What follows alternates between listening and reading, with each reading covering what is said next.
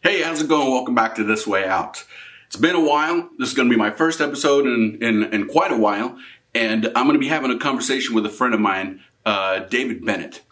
Um, I'm going to preface this episode uh, with this little message because I feel like we're going to be covering some um, some conversations, some topic points that might be considered, I don't know, controversial, um, poignant, tumultuous, considering the current climate that exists um, in the country. Right. I know that I said when I started this project that I did not want to make this this uh, project about politics, and I don't necessarily believe that we're doing that in this episode. The the the thing that I, I definitely want to put out there are in the topics that we discuss, you know, there we come up short of of getting into really a whole lot of details. Um, and and some of that has to do because we don't have necessarily all the information, and we can't necessarily speak to every topic intelligently. All we can do is provide our point of view, which is something that we mentioned quite a bit in the episode really the main point that I want to put out there um, as a goal for this one uh, interview is that people with differing opinions can have conversations, amicable, um, mature discussions over the various topics that exist in the country and the world today. And, um, you know, people who with differing opinions don't have to see eye to eye on everything. And there's a way to navigate those conversations. And I'm hoping that in this interview, we're able to demonstrate that. Um, uh, we're able to demonstrate that well enough that it can maybe provide some assistance for people who who who watch it later. Okay, so just the you know just some points definitely is that you know it, there's there's there's a little bit of political discussion um, not much. I, you know, not much. I, I, try very hard not to make this a, a political project um, or a project based on political ideals or ideologies and stuff like that. Try to make it as neutral as possible. Um, uh, but we do go into some stuff. Uh, we come up short in a, in in a in a few areas, and you know, some of that is by design. Some of that is due to because we don't we don't really have all the information to be able to discuss in any depth you know certain points of view and stuff like that. So I, I just put that out there just so you know with your you the viewer um, uh, keep that awareness, keep that in the back of your mind uh, as you watch the episode. But I'm, I'm I'm very grateful that you tuned in this one go around, and um, I hope that you enjoy the episode and that you uh, consider subscribing, liking, commenting, sharing, all that stuff. You know that that comes at the end. So thank you very much. Here's the episode. Hello, and welcome to the This Way Out podcast, a part of the This Way Out project. My name is Miguel Mata, and I would like to personally thank you for tuning in today to share some of your valuable time. This podcast is all about being a source of positive energy and messages. Here, I try to help those struggling with issues that can weigh heavily on the mind and make the world we live in seem like a dark and impossible place. I do this by sharing advice from personal experience, through stories from ordinary people who have overcome their own challenges, and other uplifting stories to help shed some light on the world we live in. In the end, my mission is to support you and help you feel better about yourself and your surroundings. All I'm asking for is a chance. Let's get started. Hey, how's it going? Welcome back to This Way Out. It's been a while. It's been a while. We've all been busy. I've got school. My guest today, Mr. David Bennett, he's got school. We've got lives. Things are going on. but luckily, my friend David Bennett here was was uh, kind enough to sit down with me so we could record another episode. He and I had a conversation not too long ago, and I'd like to explore that a little bit on this on this platform. But before we do that, before we get there, I want to give my guest, David, a chance to introduce himself. So I've already introduced him, David, Mr. David Bennett. David, thanks for uh, joining us, buddy. Yeah, no problem. So where are you at right now? Uh, so I am in my uh, my hometown of Vancouver, Vancouver, Washington. It's uh, about 20, 20 minutes from Portland. So Ooh. up in the, up in the northwest. Yeah. I remember being a kid and having to explain to people that I was not from Canada and I was not from the nation's capital. um, so, get to. But you grew up there, there in Vancouver. Yep, yep. I grew up in uh, Vancouver, so I was I was born in Albuquerque actually, and then six months later, parents got out of the service, left up to Vancouver. Uh, spent my 18 years prior to the Air Force here. Uh, did your typical, I mean, it's not a small town, did your typical high school stuff, child rearing, and uh, joined uh, joined the Air Force after 11 uh, year old me got to watch 9 11 and said, I'm going to do something about that. And uh, joined the Air Force. Went in, actually went in as explosive ordnance disposal.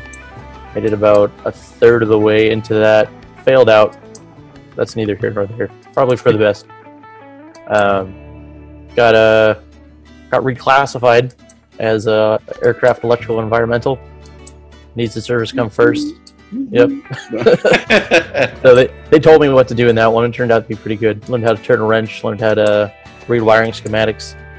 It uh it was a good experience. Got to meet uh that's where we we met up is in Albuquerque. That was first first duty station after tech school.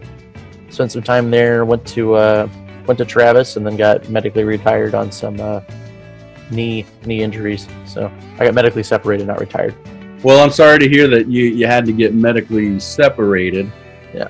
Because you know, I really think, honestly, truly and honestly, you know, the time that we spent together in Kirtland, there in Albuquerque, I, I thought you had tons of potential. And you, I mean, uh, from the from the military standpoint, from the Air Force standpoint, tons yeah. of potential. Tons of potential. It looked like you had a a bright, bright future ahead of you. Unfortunately, you know, it it wouldn't work out that way. But I'd say, you know, you know, the life didn't end there when you separated oh, from no. the military. What would you go on to do?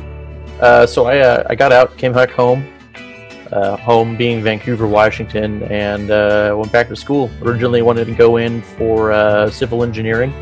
I took one class in civil engineering and decided I did not like the company of engineers. Um, and luckily, I uh, I got hooked into a introductory chemistry course and uh, fell in love with the topic. And now I'm going into my third year of chemistry work, and I, uh, I work in a physics lab currently. We're working on synthesizing high temperature superconductors and trying to uh, maneuver myself into a graduate program over at uh, Iowa State University. So we'll see how that goes. Yeah, the then the goal is to get into like R and D and materials engineering. Uh, ideally, it'd be nice to get a room temperature superconductor, but that's kind of everybody's goal. Uh, so it's just another rat in the rat race at that point of getting getting to that point. But as long as you can, uh, I get a lot of fulfillment on, on, doing research and stuff like that. So I uh, kind of harkens back to our CV22 days when you uh, do a lot of spinning your wheels and not a lot of a lot of progress. eventually, you figure out what's wrong, and it's it's that epiphany and that hit of uh, hit of dopamine that keeps keeps you going. Right. For those not of the military background or of the Air Force background, CV-22 was the airframe that we worked. The tilt, the CV-22 Osprey tilt rotor aircraft. And yes, there was in those days quite a bit of spinning tires and frustration with engineering. yeah, yeah. But uh, but that's cool though, man. I mean, that's that's really really neat. Did you just? I'm just out of curiosity. Did you have like an interest in that? Did you like when you were a kid in high school and that sort of stuff? Did you have like was science a strong point for you? Uh, I failed my uh, two physics classes in high school. Um, I didn't. So I didn't like school in high school for the most part. I, uh, okay. So after the fact, um, kind of trying to pursue why I have difficulty. Like I, I get lost reading a lot of times, so I'll read along and I'll just, I'll read the same paragraph over and over and over and over mm-hmm. because I can't pay attention long enough to get through the paragraph. They get it downro- downloaded into my brain. Um, so I finally got tired of it, and I went and I talked to my doctor about it, and roundabout got back to psychologist or somebody like that. He he said that he didn't.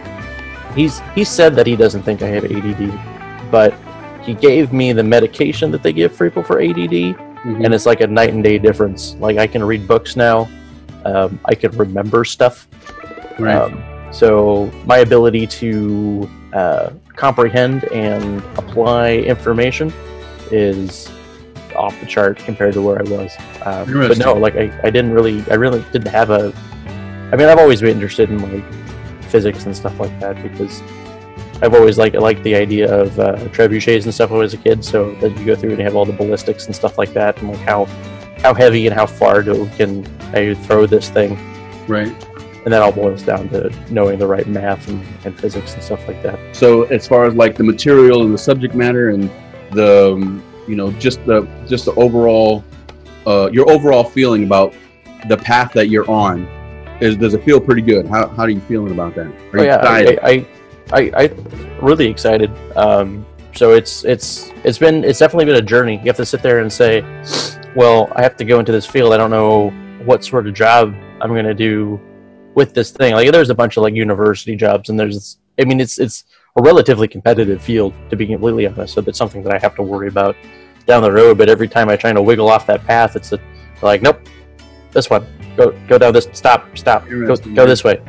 Uh, so that's uh, it's been good, man. I mean, just a bunch of doors open. Um, I know that what what I've been actually really fortunate to get into a program um, at Portland State University called Build EXITO.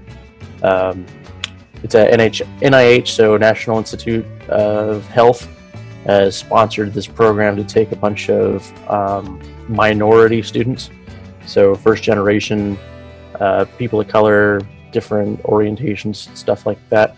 Um, and they basically put them into a lab. Um, they put them into a research environment for like a year and a half. Um, and it culminates over a summer.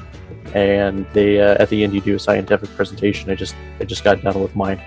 Um, so yeah, that's that's been How do you think you did? Did you was it for a grade or was there Oh no, feedback? no. This is this is all just it's it's showing the the, the main goal of EXITO, and the best way that I can surmise it. And I don't know the the technicalities behind it for the well, as far as what the NIH is looking for, but we do like uh, CVs, Certa Veritas, or something like that. That basically breaks down all your scientific research, teach you how to write those things, teach you how to write scientific grants, things like that. Just kind of fill in that gap between. Um, people who have never been in this situation versus people who get to um, people that have come from like those lines and have access to those things it's basically just giving people it's opening a door for people to walk in and for them to put in put in the grit to get into those fields Yeah, that's cool. So. Get you get you in a way kind of a little bit of OJT, eh? yeah that's exactly what it is Yeah. it's so it's it's taken in being like okay how do we identify our research topic how do we research those things and then how do we design an experiment to prove what we're going to do like in an like outside of like a high school thing like well what happens when you put vinegar and baking soda together? No it's a little more complicated than that.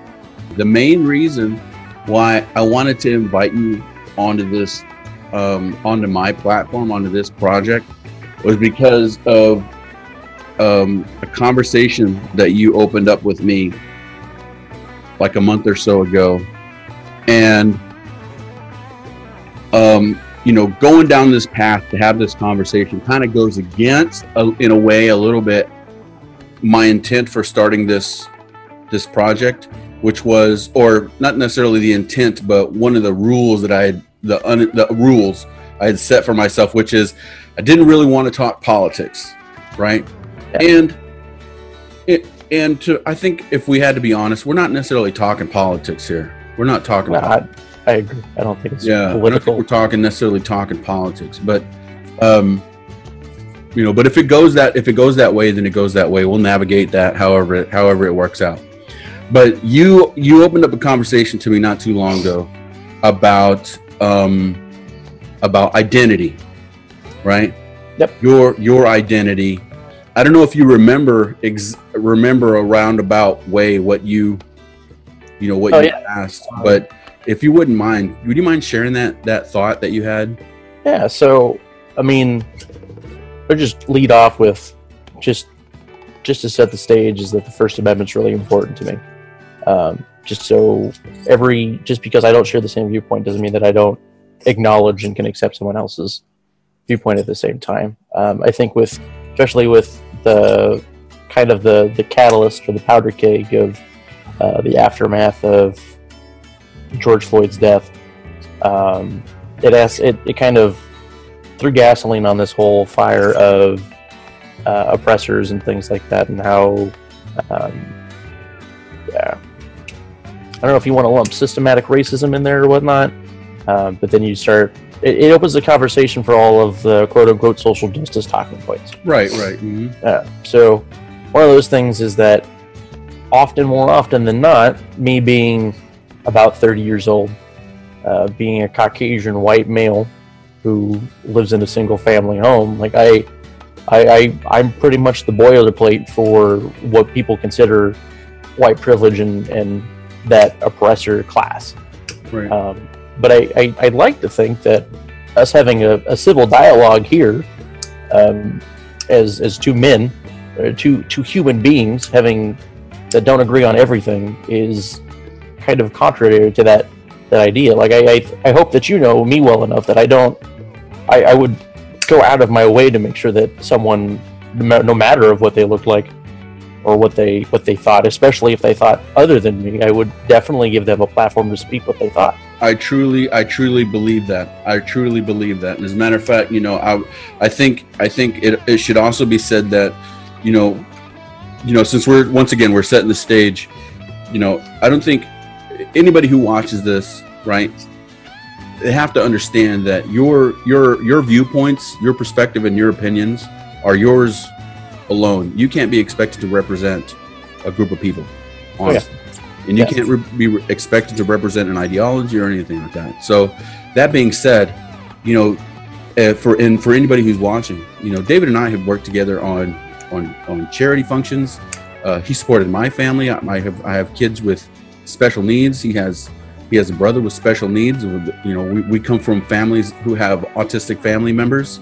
You know, and um, you know we've supported each other in that respect so i i respect where you come from and your perspective on on pretty much on any matter you know oh, yeah. although we may not necessarily agree 100% on everything i think mm-hmm. it's it's an important point to make that especially in in today's climate that it's important that um it's important that people understand that that's not oh, yeah. it's not necessity to be on the same page on everything it's oh, yeah. okay to be on separate pages, but we can yeah. still get along. We can still we, we can still be good people to each other. You know. oh yeah, yeah. And I, I, I full heartedly believe that. And I, I and some of the the experiences that I've had that have led me to feel so defensive on this sort of um, like terms like white privilege or like oppressor or stuff like that was kind of a bad experience that I had going into um, going into university. Um, they had a had us in a bunch of uh, they put us in a big room and they started listing off different um, different categories basically to list yourself in. So they're like they asked about your orientation, like whether or not you were heterosexual, uh, homosexual, asexual, um, and then they look they there's like a preferred group and uh, a slightly oppressed group and then fully oppressed group. Whether or not you're able-bodied or slightly disabled or fully disabled, uh, white, Latino, Jewish, just kind of all those different categories. And it's like lined up boom boom boom boom boom down the line like you're the privileged um, boogeyman of why everything's wrong in society. And i was like this isn't this isn't you can't uh, i mean you can't you can put a cover on a book but you can't tell me the contents of it by looking at it right like i'm not i, I I'm certainly not a bigoted person. Like I'm I'm sympathetic to just discrimination, and I'm sympathetic to like I, it's. Um, I mean, I've heard Ben Shapiro say it a bit, bunch of times. Like, if you can show me someone being racist and discriminating someone, show me that person and let's go take care of them together. Right. Right. Yeah. Um, it's just one of those things. Like it's I I am so I'm so fatigued and so tired of having to um, be associated with this. Um, it's a stigma. Yeah, stigma. That's that's what it is. I mean, and it's to be fair, like you could argue that that's what they're trying to address with other other groups. Um, and I, I think what we we've talked about this, I know, in other things, is that I, I full heartedly believe that you you don't get to pick where you start in life, um, and you don't get to pick the cards that you're dealt. Mm-hmm. Um, but there's nothing. I, I full heartedly believe that if you put your heart and soul into something, um, you can get to where you want to get to go. Right. Um, and I don't. I, I think that there there are genuinely are practices um, uh, that were put in place at some times that we still feel the echoes and the scars of uh, that need to get that need to get addressed. But that at the same time, like I feel like we've gone leaps and bounds from where those things were accurately set up to where we are now. Um, I don't know, man. Yeah. So- Um. So I would. I. I. I agree. I agree with you. I agree with you. And I think the part that really grasped my attention with when you when you opened up this conversation with me a while back is that you know um, you know these are these are feelings that you're that you're experiencing. These are your thoughts, and I thought to myself, you know, this is a friend of mine. You know, this is a friend of mine, and I know him to be a genuinely good person right and for for him for you to have these feelings of you know of these feelings of you know asking yourself these questions. How do you how do you shed this identity? How do you how do you alter this identity? Yeah. or whatever right? Shed this op- oppressor quote unquote oppressor identity. Um for you to have those feelings and for you to have those conscious thoughts, it got my attention because I'm thinking to myself, you know, there really is this this this the climate, the current climate really is impacting um kind of kind of sort of in a roundabout way to quote the president, good people on both sides. Now when he used that quote, I don't necessarily think it was it was not it was not a well placed it was not a well placed comment. I, I will. I will never applaud our president on his ability to use tact.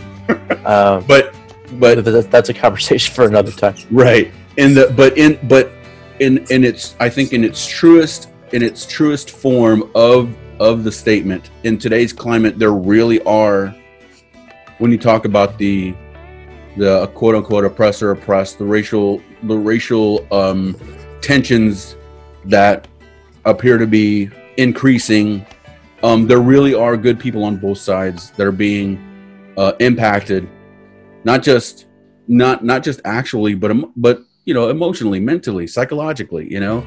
And to me that the just for you to send that message to me and open that conversation to me that was evidence to me that good people yourself and others are experiencing you know experiencing some once again in your words i guess some mental fatigue with regard Oh, yeah. to like the racial, with regard to like racial tensions.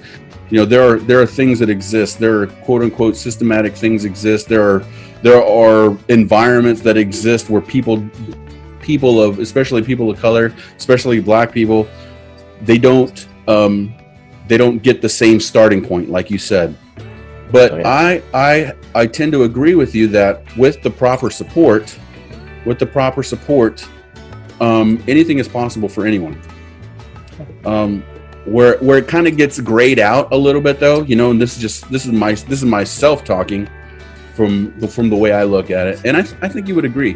You know where it kind of gets grayed out is that you know it's it's it's like the, the whole the whole this whole uh, issue and this whole thing as a whole is very complex. And there are no pretty little boxes that you can put a fix right a fix on. You can't say well if so and so and so and so did this then right or if blah blah blah blah blah then i'll give you an example. So th- what gets thrown around a lot is well if you worked a little harder blah blah blah blah blah right? Oh, yeah. and to that i always i respond with well you know i could take you to quite a few projects that that exist right here in charleston and we can knock door to door to every one of these households and we can say that very same statement to every one of these people that are running their homes you know running their houses and i almost i would almost guarantee you that you know arguments and firearms aside right Yeah. most of these people are working their pants off you know Oh yeah. Yeah. so um that that response the working if you worked harder blah blah blah um it's it's not a blanket fix all, you know. And No. for you, I think you understand that as an intellectual, but I would say that there are a lot of there are a lot of people out there who don't necessarily understand either whether whether they don't understand due to ignorance or they don't understand due to negligence. They don't under, they don't understand just how complex these you know situations are. Yeah. So I actually, it was a huge. I didn't particularly agree with everything that I heard in the class, which is how you should approach most things. But I took a criminology class and really opened my eyes um, to the opportunities that people have in, like the projects. Was about Compton and other things, and it's like I've, I, I never even considered it a. Op- I always considered if you had to sell drugs, that that was something that you chose to do. Uh, but I put myself in that situation. Like if I didn't have a job, if I if I was working some minimum wage job and I couldn't put food on the family, and I had the opportunity to either a starve or b go sell crystal meth, like to feed my kids and my family and to keep a roof over my head, like you bet my butt I'll be out there Walter White and that stuff. Uh, Yeah. I, I think that I think that a lot of it is is there's a lot of ignorance that gets played into it. Right. Um, I think that there's it's, it's it's like you said like there's there's it's it's a big it's a big knotted mess. Like you pull out one knot that makes three more.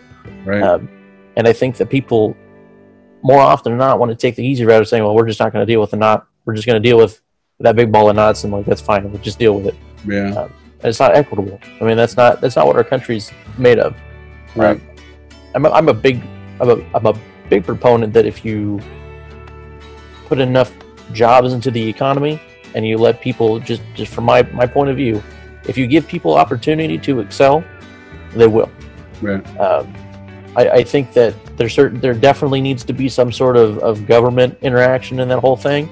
Um, but I also think that as long as you foster an environment that allows uh, people to be employed, gainfully employed, Right. um, that that people will prosper. Like the people who who are working their tail off will will get into those jobs that will that will Right. make it so that they don't have to do things Right. that And- they, and, they, you they wouldn't necessarily agree with. In fairness, you know, and once again, you know, I talk about like support systems and stuff like that. You know, support systems. Um, we're talking about family, community, that sort of stuff. You know, they're they don't necessarily exist in prominence in a lot of in in every corner of America, right? Mhm. So that, that that's another another gray area that that that, that exists where that that's another gray area that exists that if you know if someone tries to throw out one of those wet noodle responses and hope it sticks on the wall. It doesn't. It doesn't apply. That's probably a terrible analogy, but it's you know what I mean. It's just there's no there's no there's no, there's no clear cut fix or no clear cut response that applies to every situation or this entire situation. What it requires is kind of like what you're doing, what you and I are doing right now. Requires conversation. It Yeah. requires conversation, and you know if I could say if I could be you know, but but to go back to my point when I talk about like uh, support systems, um, you know, in I can only speak to my family. In my family, there was a um, a, a big focus on investing in the next generation. Does that make sense? Oh, yeah. Like you invest in the next generation and then push them in a direction and and and guide them and well and and quite literally push like like almost physically you know physically abuse Gotcha. that's, that's, that's a little extreme and i am exaggerating a little bit but you know i mean there's a there's a genuine and there's there's a and not to say that there isn't in in all families and all in all circles but I, but I, I tend to believe that maybe there might not be enough focus on or maybe there might not be enough priority on investing in future generations and specifically what i'm talking about is the mentality that i think exists in this country especially which is the immediate gratification mentality right Mhm. i gotta have i me have to have it whatever it is now and i am the priority and i really think that if and this is where this kind of kind of this platform comes into play where you know, if we if we kind of invested in each other, and if we especially invested in the next generation, we would probably find see a lot of steps in a direction that we can all be proud of. You know what I mean? But um, once again, there are a lot of gray areas in that in that explanation. There's a lot of gray areas in that in that idea. But to put a, a, a long a long bow on it, I, I tend to believe that there's maybe there's not enough focus on investing in the next generation and not enough support systems in place either to ensure that those next generations are taking the taking the the, the next step in a positive direction. I, I, I agree with that. I think um, I had, had a conversation with my, my mother-in-law about this earlier too. Is I think that I think the world would, uh, our country would benefit a lot if we all had a common ground to come from. I think one of the reasons the Air Force and military branches in general has uh, has the camaraderie it has is that everyone goes through basic training or or OTS. Everyone has that that common period of time in their life where they were all equal at some point or another time. Um, whether or not you came from a you had a trust fund or a hundred million dollars in the bank, or you came in with the fifty cents in your pocket, like you are all equally all equally worthless as soon as you put your as soon as you line up behind those yellow dots or put your feet on the yellow footprints like you're all you're all equal in that point in time. Um, and then you can all harken back to that point in time where you all can say that i went through this the same experience. Um, and i think it's hard. I think it's hard to invest in in in kids when especially if you're if you're a single mom you have three kids you got to work two jobs. Like how i mean they, i don't blame them you, you put you can say that, oh, well, if I was in that position, I'd, I'd always go after my kids. Like, okay, you go, you work, go work seven, 16 hour shifts in a week Yeah. and make sure your kids have food and all that other stuff, and then sit down and do their homework and keep the house and all that other stuff that's statistically proven to make sure that children grow up. I'm kind of referring to like back home where I'm from. Mm-hmm. There used to be this community center that was open, and all of us kids used to hang out there. We didn't have anything better to do, right? Yeah. Little, little it wasn't necessarily podunk, but little town, West Texas town, and for the most part, all the boys, especially because it was a boys' club, but the boys went there, and it was our way of staying out of trouble. You know what I mean?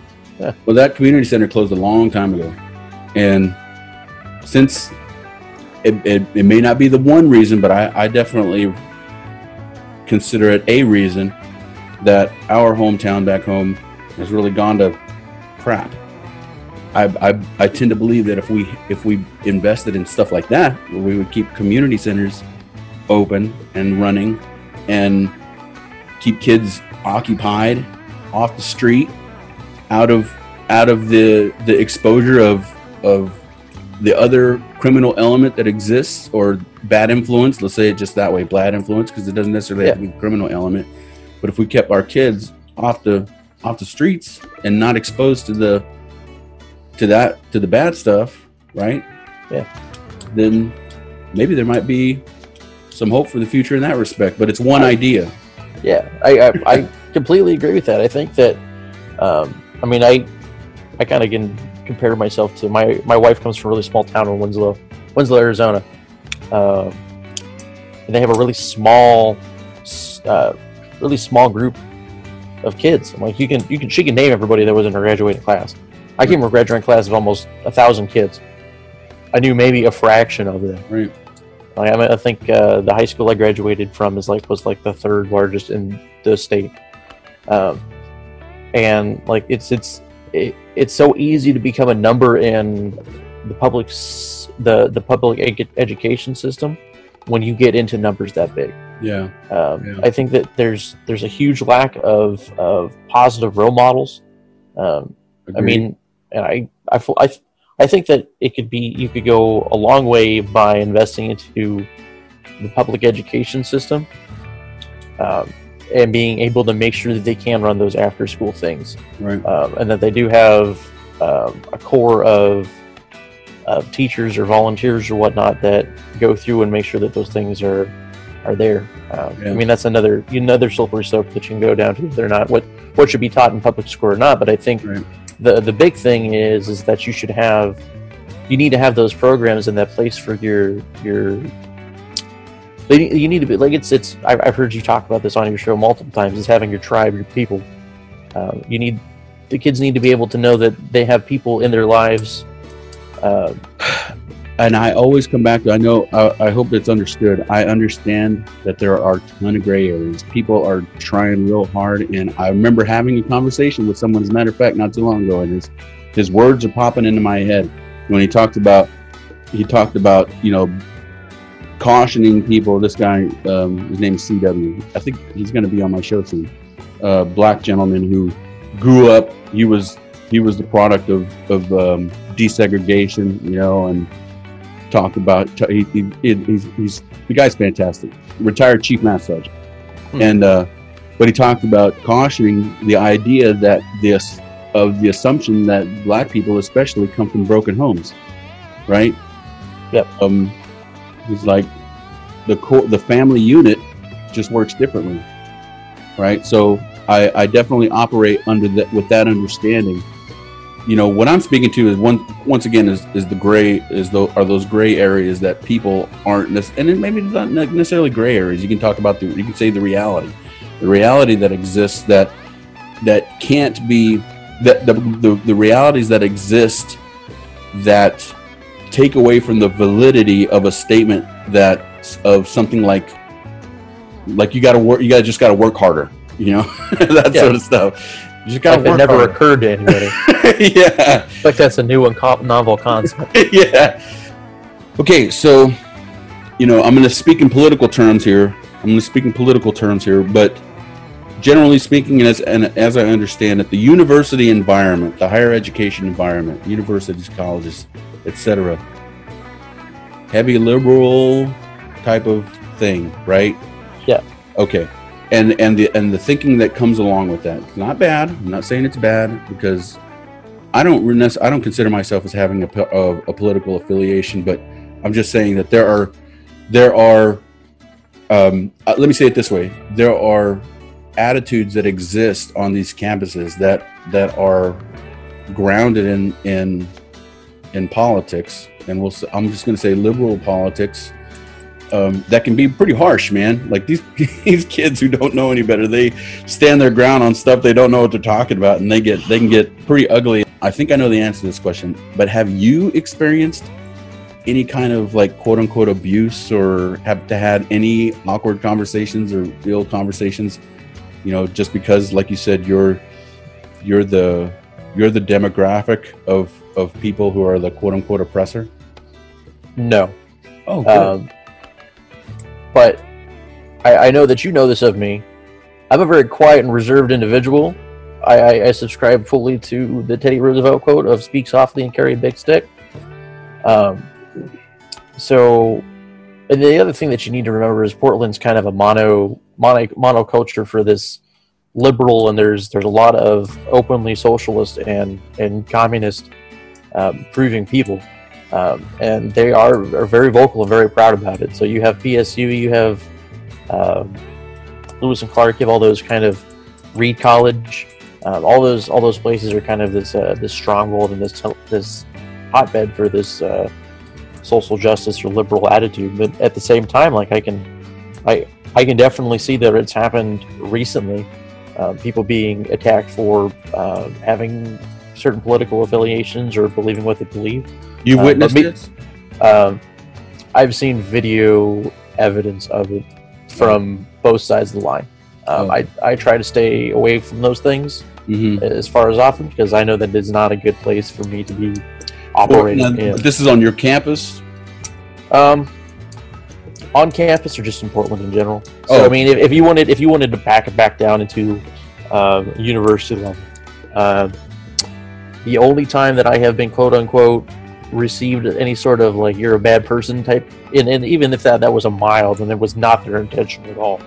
I want to preface it with that is just the way that I I took away from this scenario um, is that one time uh, during the the kind of induction type you establish pronouns, which is neither here nor there. Hmm. Uh, it's it's one of those things. That, it's another one of those things. Like, well, if I show up and I don't say that I am, if if I want to establish myself as a heterosexual white male with the pronouns he, his, him,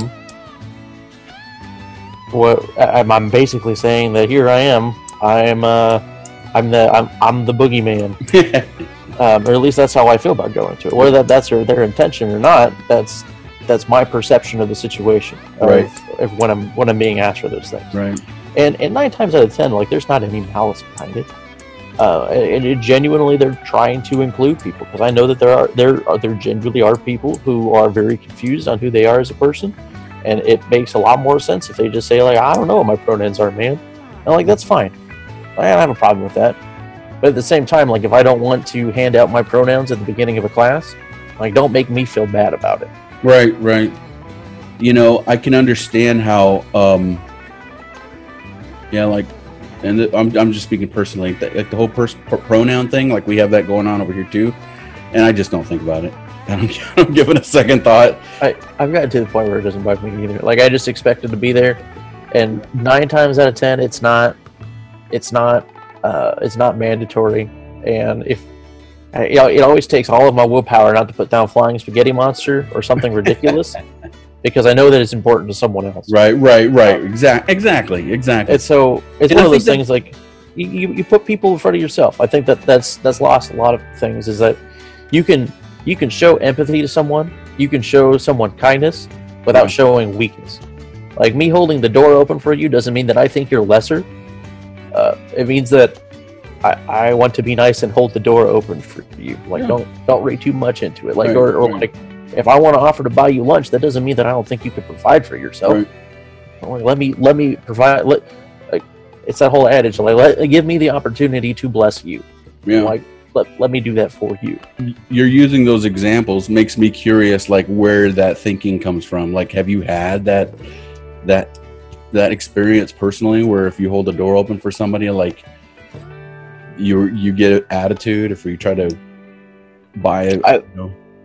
Well, I will hold the door open for me even if you look at me like I, I house down. That's just who I am as a person. right I definitely have caught some and I've never had someone cuss me out for for holding the door open for them. Um, there are certainly been certain cases where I've not directly been um, exposed to those type of things, but I know that there have been vocal people who have made it apparent that those type of situations right um, make them uncomfortable. Um, not necessarily. It's just kind of passing by, and like I, right I'm an observant person, and so I notice these things. But again, like I, a lot of this Honestly, sometimes dude, is, I think that you're articulating something that a lot of people have issue with, which is that of perception and expectation. You know, If Oh, you- You if if a person if if somebody perceives something to be a certain way, you know, perceives a, an interaction to be X, Y, or Z, you know, that's what you're thinking. But it may not necessarily be the truth. Not to, not to take anything away with from what you said, but I don't think you're the only person who experiences that. And and I and I'm talking to this from the re- from the from the the point of view of like once again we're talking about like the climate, the current climate, right? And the divisiveness that seems to exist in this climate and the polarity that seems to exist. I'm kind of a moron when it comes to this stuff. And I really do kind of just stay on autopilot most of the day. And I'm a bit oblivious to that stuff.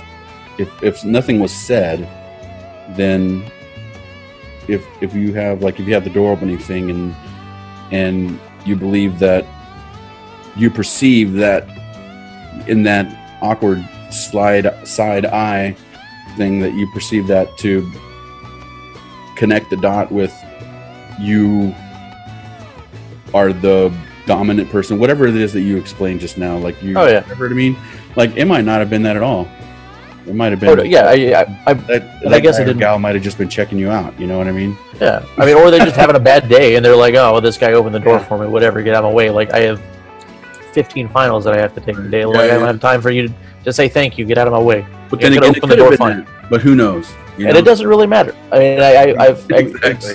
again, like you get to the point where you just, I'm on autopilot. Like I'm, I'm gonna live the way that I want to go. That I can go to bed and be proud of who I was that day.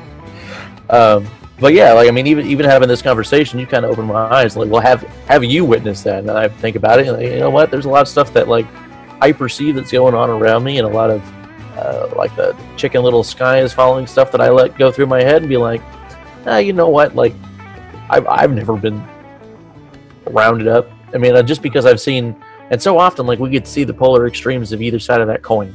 Right. Um, And and I think the, the majority of us operate in that gray area between those two. Right. And I think that it takes conversations like the ones we're having right here to say, I don't know, we, it, we're, we're, there's maybe two or three sticking points between us that we'd say, well, I have to agree to disagree on that one. Right. Right. Right. But at the end of the day, like we're not, we're not incompatible. right. Um, and I think a lot of the stuff that we're seeing today, especially up uh, in my neck of the woods, is you see people on that extreme part of the thing, and I think that there's just a larger population where I live.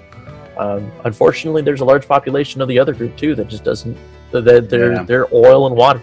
Yeah, and that's where that's that's that is a tricky, tricky mess, man. That is a Yeah. that's unfortunately a tricky mess. But uh, you know, I want to add this one last this one thing also to that perception thing is that you know I'm I am you know I'm glad that you you know you kind of see it or understood my explanation behind that and it kind of resonated with you. But you know, for anybody who's watching this, that perspective thing applies to everybody. Oh yeah, everybody. Yeah. Yeah. And you know, let's let's you know, I'll I'll I'll bring it to the racial tension issue, right? I won't personally I can't discount or discredit anyone who experiences racial discrimination, um, uh, racism, outright racism, you know, has evidence of systematic racism. I think we all exist that that we all agree that those all those things exist in some form and in some fashion. It's this is kind of a tricky thing too because the subtlety of racism is is is also tricky. You know, it's very tricky.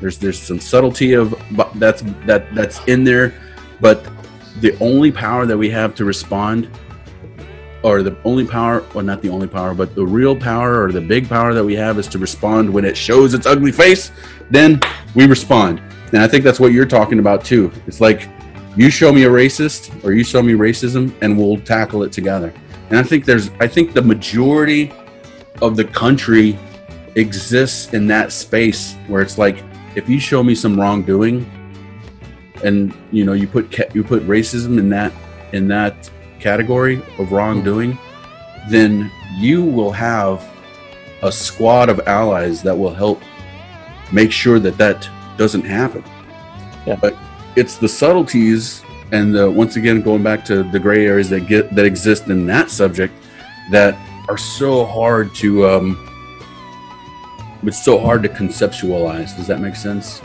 oh yeah, for for people who have never experienced it before.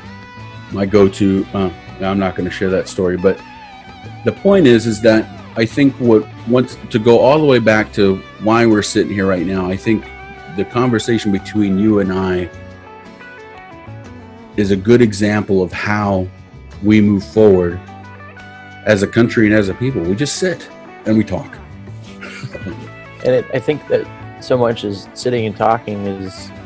Now we're having a more or less a face-to-face conversation. I mean, Right. obviously, we're not in a position where even if, even if we did have, if we were in the same, we can't sit down. I'm in I'm in Washington, you're in South Carolina. Like, there's there's no way that we're going to be able to have a sit down six feet apart with masks on or not. Mm-hmm.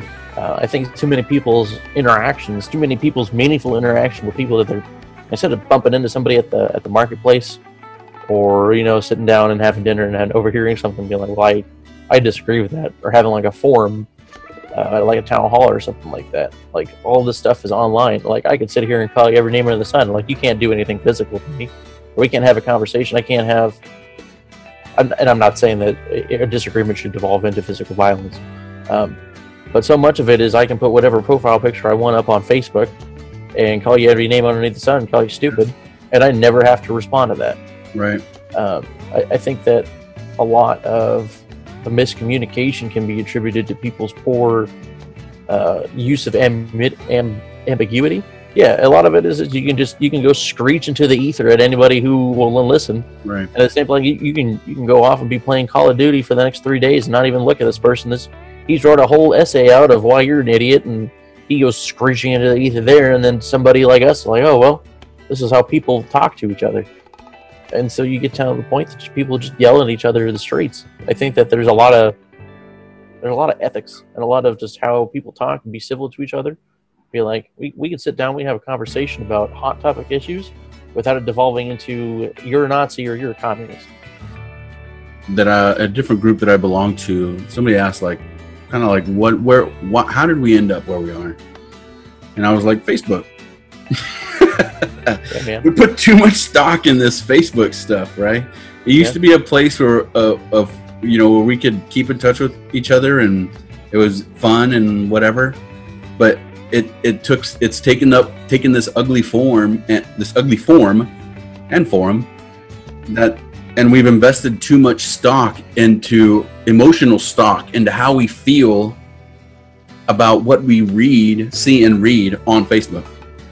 And it's it's really it's really essentially why I started this project in the first place too. It's a, there's a lot of a lot of pe- there's a lot of parts of this project, but a big one was one day I'm looking at Facebook and I've got the feeling that the world is falling apart, and I have the conscious thought in my head of like, wait a minute, I know this guy and I know this girl and I know this guy, and they're all cool people, you know, and we get Yeah. along really well.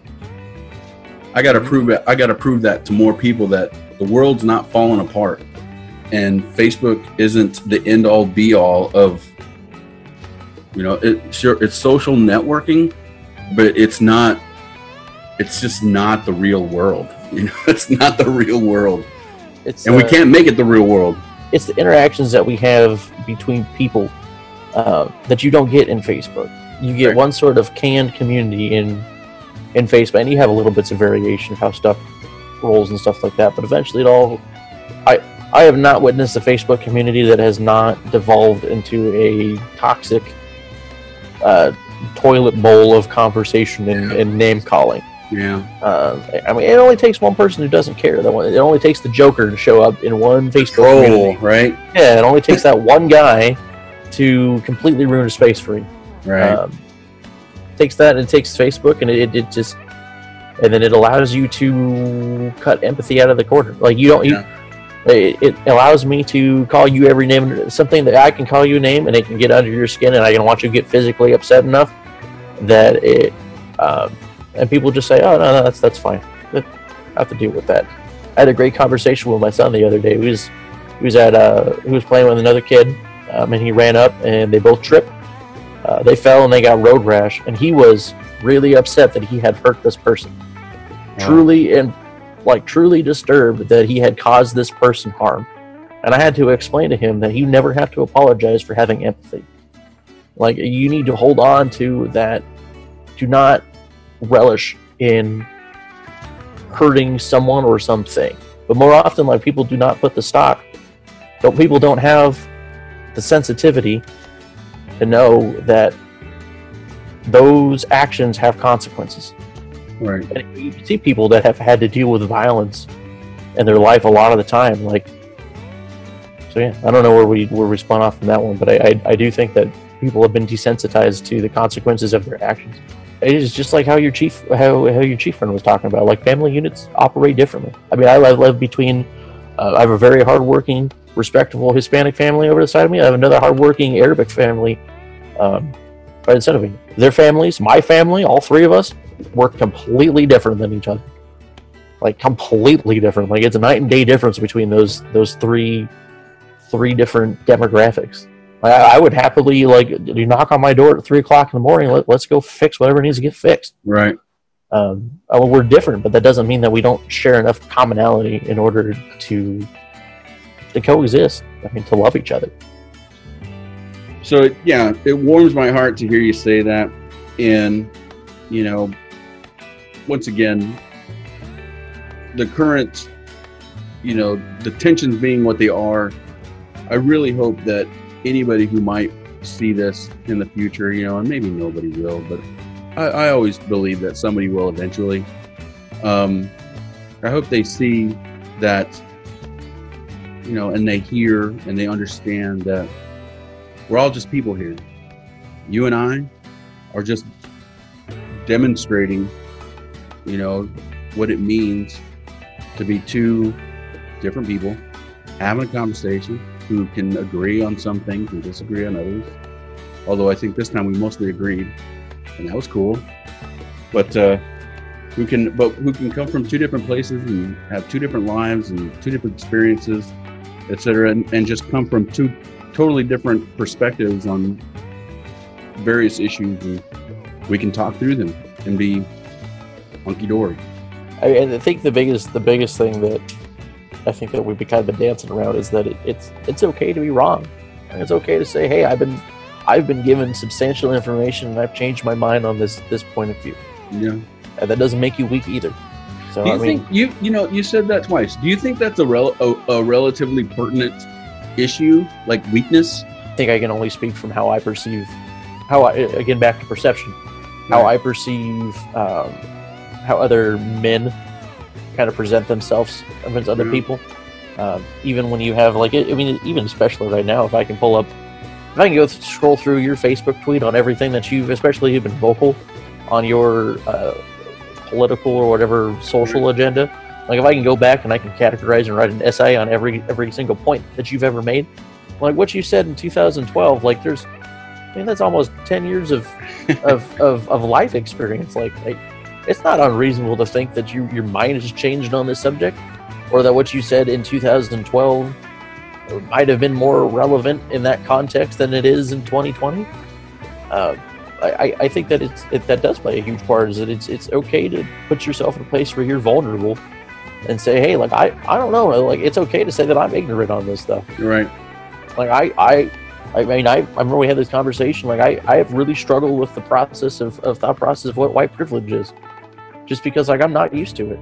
Mhm. Like I, I, I, I, I come from a place where you work hard and that you earn the things that you get.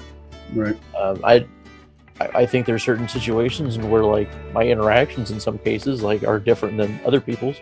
Like I, I mean, I, I the one the one concession that I have for white privilege is probably police interaction, uh, and then that's that's only with like a handful of police officers in my situation. Like I think that there's always going to be good cops and there's always going to be bad cops, um, and I think that those bad cops unfortunately get to interact with. Um, interact people with an unprofessional manner, and I think that we should suss those cops out. And I don't, I don't think that they should be allowed to enforce laws. Mm. Again, that's my that's my perception. I'm like, I don't. Again, like I don't know what it's like to wake up and put a badge and a gun on and be like, okay, might not say it tonight, honey. Later. You know, yeah, the white privilege thing. It's it's tough to it's tough to articulate and really put into words, right? And most of it is feeling, some of it's intuition, that sort of stuff. And you know, it, it's not. It's definitely not black and white. I guess it kind of is, but either way, you know, it's not. but either way, you know, I, I I understand where you're coming from, and you know, thinking about thinking about you know your you know your your perspective where you come where you come from you know and your background stuff like that i can understand how it would be difficult to to understand or fathom but um it's not it's not really something it's not really something that i'd be comfortable talking about you know right right now or whatever you know like you and i can talk about different stuff off mm. I don't want to. I don't want to seem like cowardly, you know, by avoiding this thing. But it No, goes back. It goes back to the. It goes back to the gray area that I was talking. That that kind of alluded to. I don't know how this social contract exists. The point is, is that people need to be willing to say, I don't know enough about a topic in order to have an informed enough opinion to tell you one way or the other. Right. I think so much of our emphasis, especially, I, I would argue within the United States, is like you need to have an answer for something. Someone asks you a question, like you need to have an opinion on it.